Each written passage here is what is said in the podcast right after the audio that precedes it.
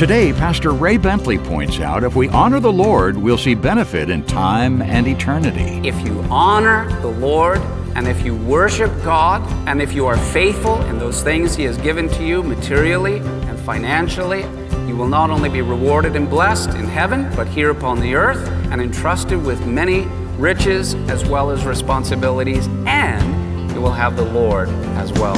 Spread the news. All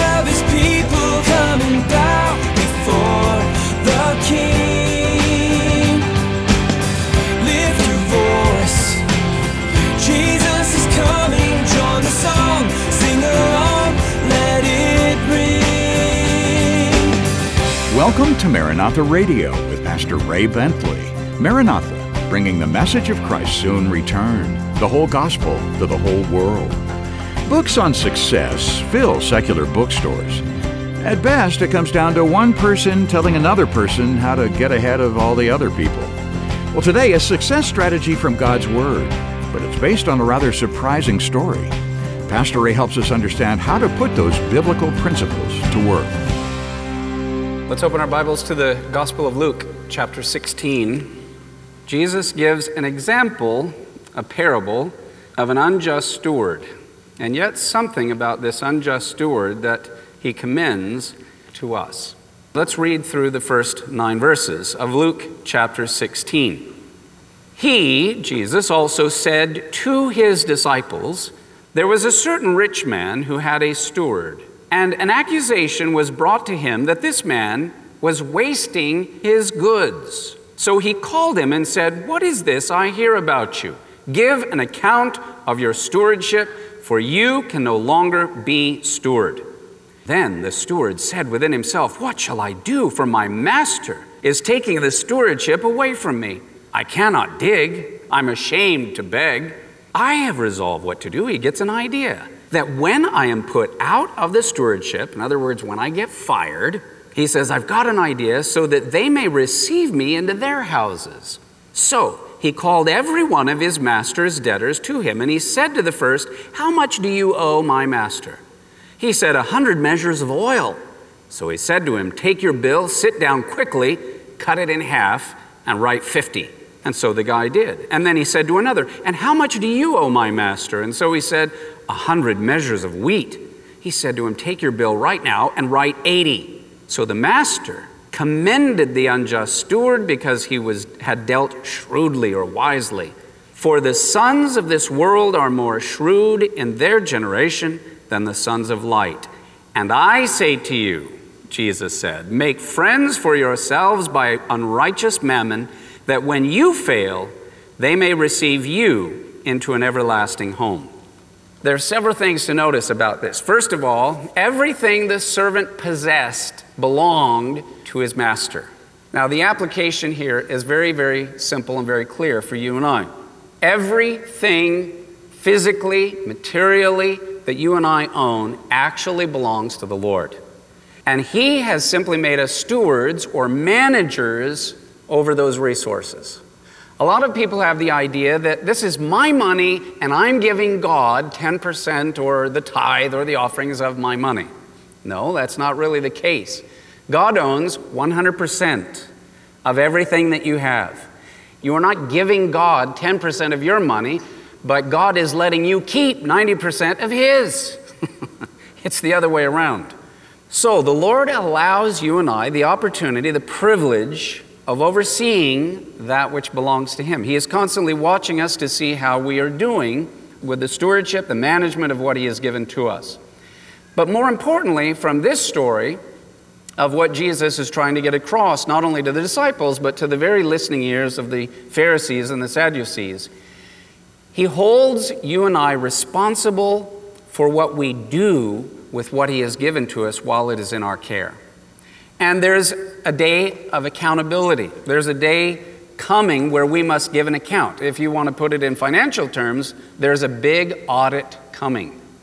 The audit will include how I have used every gift, every resource, every material blessing, and he's looking at it as how did you use my blessings, my gifts, my resources that I loaned to you? Did you use them for yourself, or did you use them to honor me and to bring me glory, and so that others might see your good deeds and praise your Father which is in heaven? Now, Jesus, in another place, had told the parable of, of a servant uh, and his master and, and the different talents that were given. There's a master who went away to a far country, and he left his goods in the hands of several servants. To one, he gave five talents, to another, he gave two talents, to another, he gave one talent. And then one day, the audit came, and the master came home, and he said, What did you do? With the five talents I gave you. And he says, I took your five talents, I invested it, and now there are ten. He said, Well done, good and faithful servant. Now, how about you that I gave two talents to? And he says, Oh, I took it and I did the best I could with it, and I doubled it as well. Blessed are you. More responsibility shall be given you. And the one that he gave one to, he said, Oh, I knew that you're a hard master. So I didn't know what to do with it. I didn't do anything with it. I just took it and I buried it in the ground. And he says, You wicked servant. The least you could have done. It wasn't your money. Why were you afraid of me? Couldn't you have at least put it in the bank and gained some interest from it? So take that which was in his possession and take it away from him and cast him out. So it's interesting that the Lord says there is an audit coming, there is a day of accountability that is coming. He wants us to understand that He gives to us gifts, talents, uh, resources, abilities, uh, privileges, they are to honor him and, and to bless him and the weight of his glory. Um, when you see yourself as the bondservant of Jesus Christ, it is very obvious everything I have, including my own life and self, belongs to the Lord. Amen? Do you see that? Do you really believe that? Do you really recognize that? 1 Corinthians chapter 3, verses 12 through 15. Let's read this scripture out loud. Now, if anyone builds on this foundation with gold, silver, precious stones, wood, hay, straw, each one's work will become clear. For the day will declare it, because it will be revealed by fire, and the fire will test each one's work of what sort it is. If anyone's work which he has built on it endures, he will receive a reward. If anyone's work is burned, he will suffer loss, but he himself will be saved, yet so as by fire. Our good deeds are one day going to be tried. There's an audit coming. We'll come before God, and, and our whole lives will be tested by fire. Fire is the presence of God. Somehow our lives will go through this fiery test and if there's anything, and notice the things that survive that are rewarded are like gold, which has the most weight, silver, which has the next most weight. Gold and silver and something precious. There's a heaviness.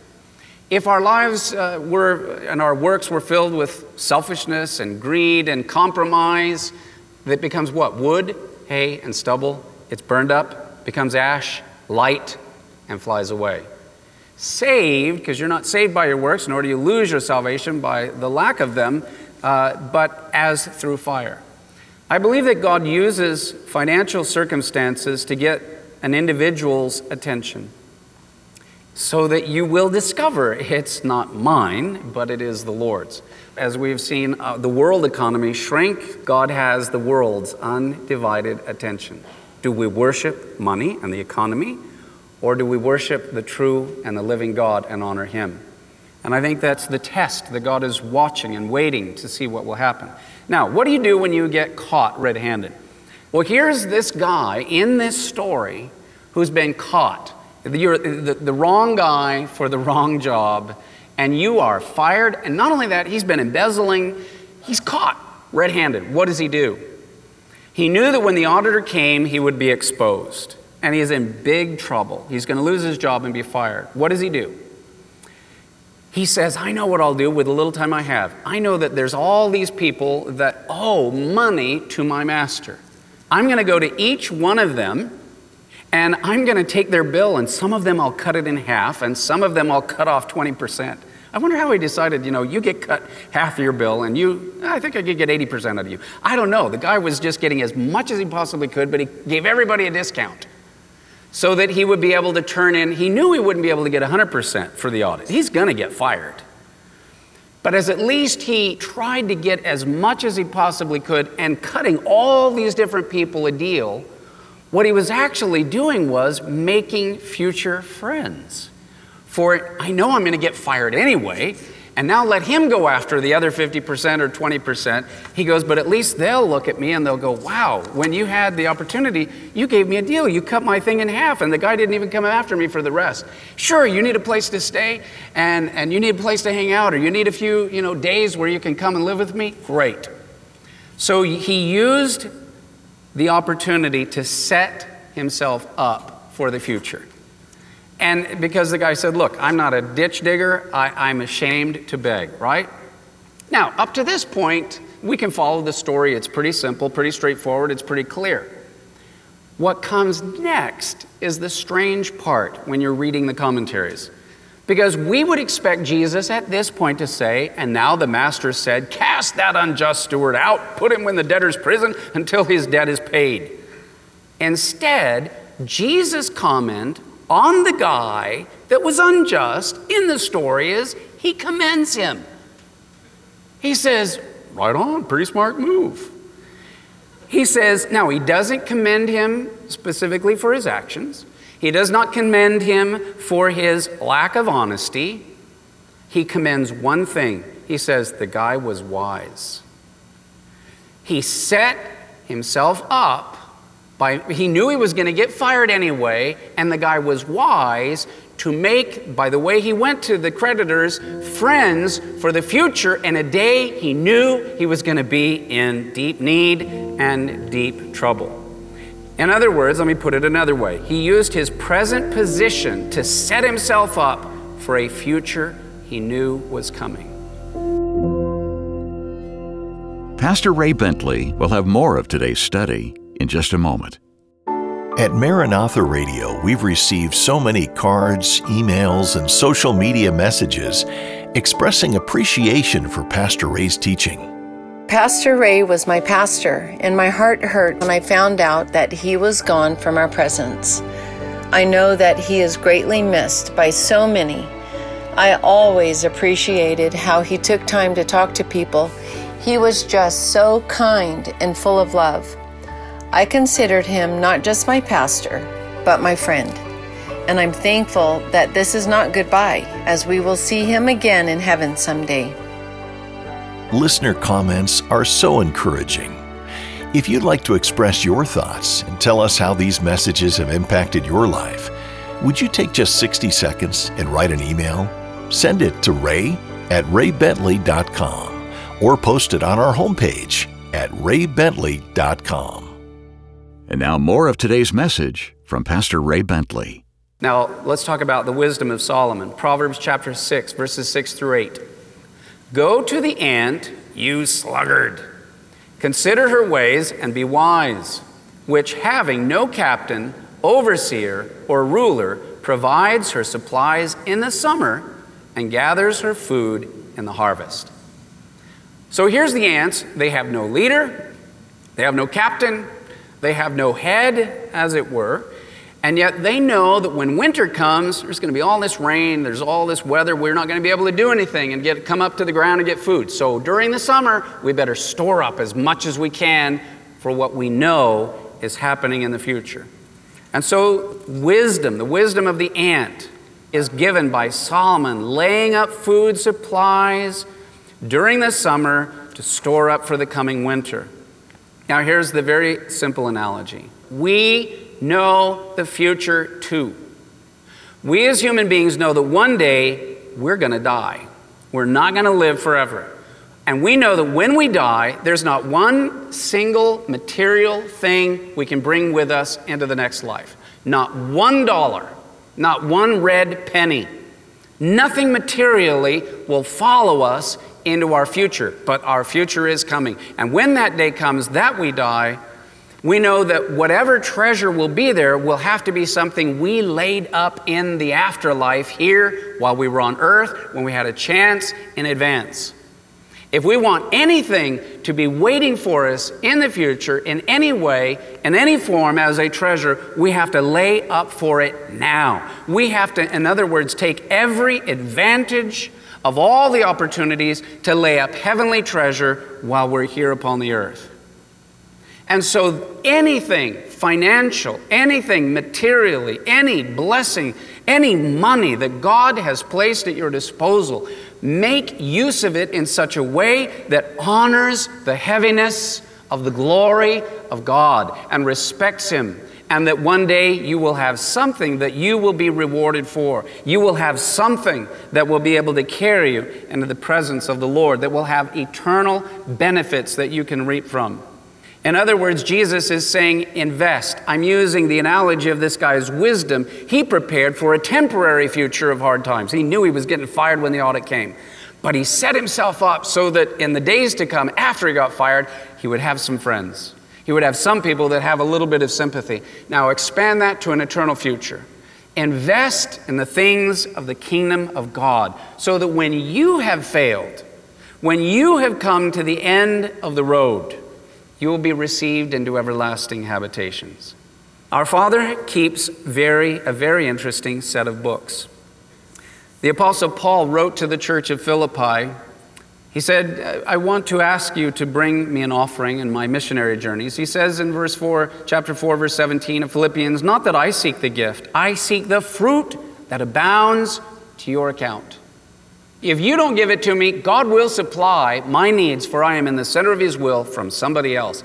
But so that you may have fruit to your account, eternal rewards, I encourage you to give to the mission of bringing the gospel, the whole gospel, to the whole world.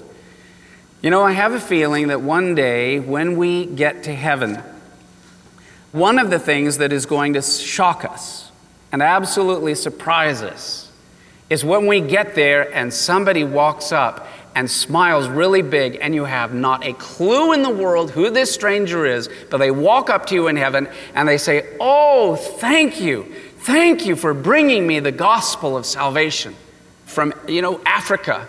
You know, you, you, they come up to you and they're giving you this big hug, and you say, Well, how is it that you heard the gospel? And the Lord will look through the books of heaven and the Lord will say to this African that is come, He says, Well, there, there, was that missionary that was supported by that Ray Bentley at Maranatha Chapel. So when he comes to heaven, you be sure and look him up.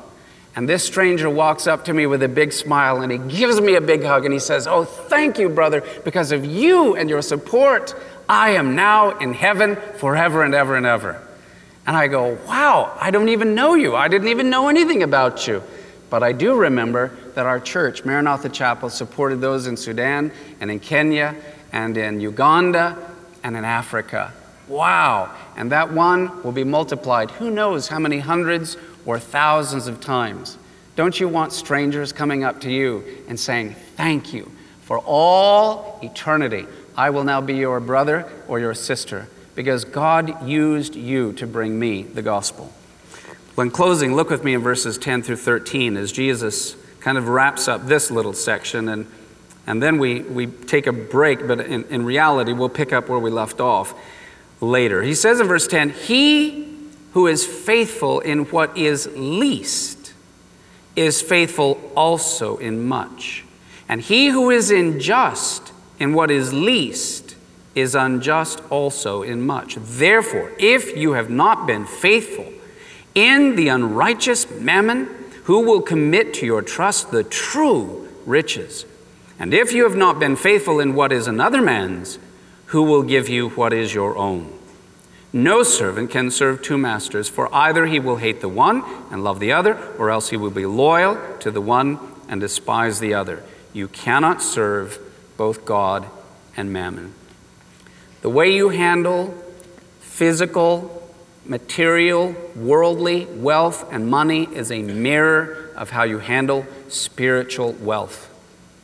So if you are embezzling on the earth, or you're taking advantage of God, or you're not honoring Him with the tithe or the first fruits for the weight of His glory, there is nothing for God to honor or bless you, even here upon the earth, let alone the rewards that will come in heaven.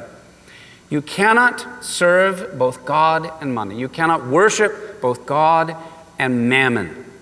And the truth of the matter is, if you do serve money, you will lose it and you will lose God as well. If you honor the Lord and if you worship God and if you are faithful in those things He has given to you materially and financially and with money, you will not only be rewarded and blessed in heaven, but here upon the earth and entrusted with many riches as well as responsibilities, and you will have the Lord as well. Would to God, and you know, uh, to be honest, you know, they say that the church gives, and, and I'm generalizing an average, about one third of the tithe to honor the Lord. That's basically a way of saying, well, and this is not even, you know, it's not even recognizing everything is the Lord's, but it's basically uh, saying, you know, that well, 70%, eh, I think I'll, you know, honor my own choices or my own whatever. And, and that is something that is holding back. There's a scripture that says that they limited the Holy One of Israel. And this is not about, you know, I know the people that take advantage and they talk about, oh, if you give and God's going to give you and it's a way to make you rich. And that, that is totally the health, wealth, prosperity gospel is totally missing the whole point. It's about honoring the Lord and trusting in the Lord and God honoring and trusting you back with great spiritual riches and blessings. But let's put it this way we desire the glory of the Lord to fall with such heaviness that the felt, manifest, Shekinah glory of God is so real that you, you can't even put into English words the joy and the reality of His Spirit that you feel. We want that, we desire that.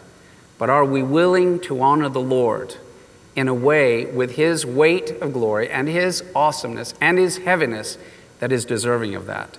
In the early church, they not only did that, but they were so caught up with love for God, they literally went and sold homes, possessions, and everything that they owned, turned it into cash, and brought it in at the disciples' feet and said, We're willing to share with anybody and everybody. And they held all things in common.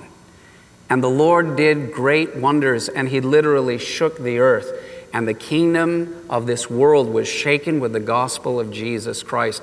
And in one generation, the whole gospel went to the whole world. Miracles were happening, just as if Jesus was still on the earth, which he was, through the apostles. And they were saying, you know, with alms on the way to the temple, and, a, uh, and the lame man is there, and they say, Alms, alms. And Peter looks at him and says, Silver and gold have I none, but such as I have give I thee. In the name of Yeshua of Nazareth, rise up and walk. And grabbed him by the hand and lifted him to his feet. He didn't give the man a little bit of alms so that he could make it from one day to the next. He healed him in the name of Jesus, whose blood as a Messiah was shed. And the lame man was able to walk, which meant the next day he could work for his own family and provide for his own and honor the Lord and bless him and join and be part of that community. Amen? Pastor Ray Bentley with insights today on how to honor the Lord with everything we have including our finances and influence. Glad you've joined us today here on Maranatha Radio. Now, today's study is titled Honoring the Father. If you missed any part of the presentation, you can hear a replay on iTunes or at raybentley.com. That's raybentley.com. We hope you'll stop by our site today.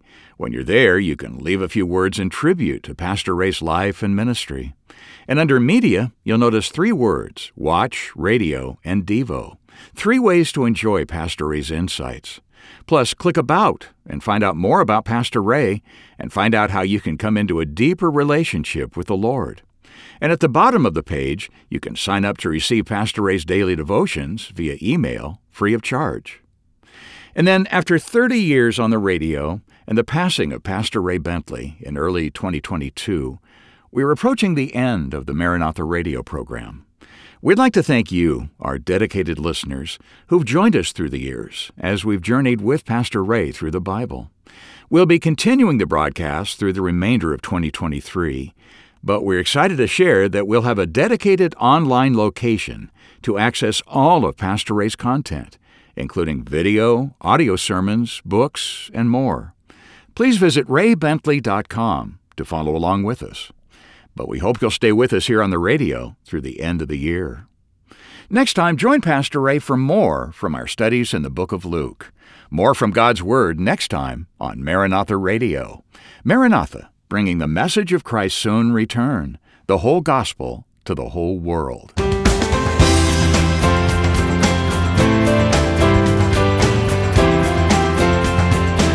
Maranatha Radio with Pastor Ray Bentley is an outreach of Maranatha Chapel, 10752 Coastwood Road, San Diego, California, 92127.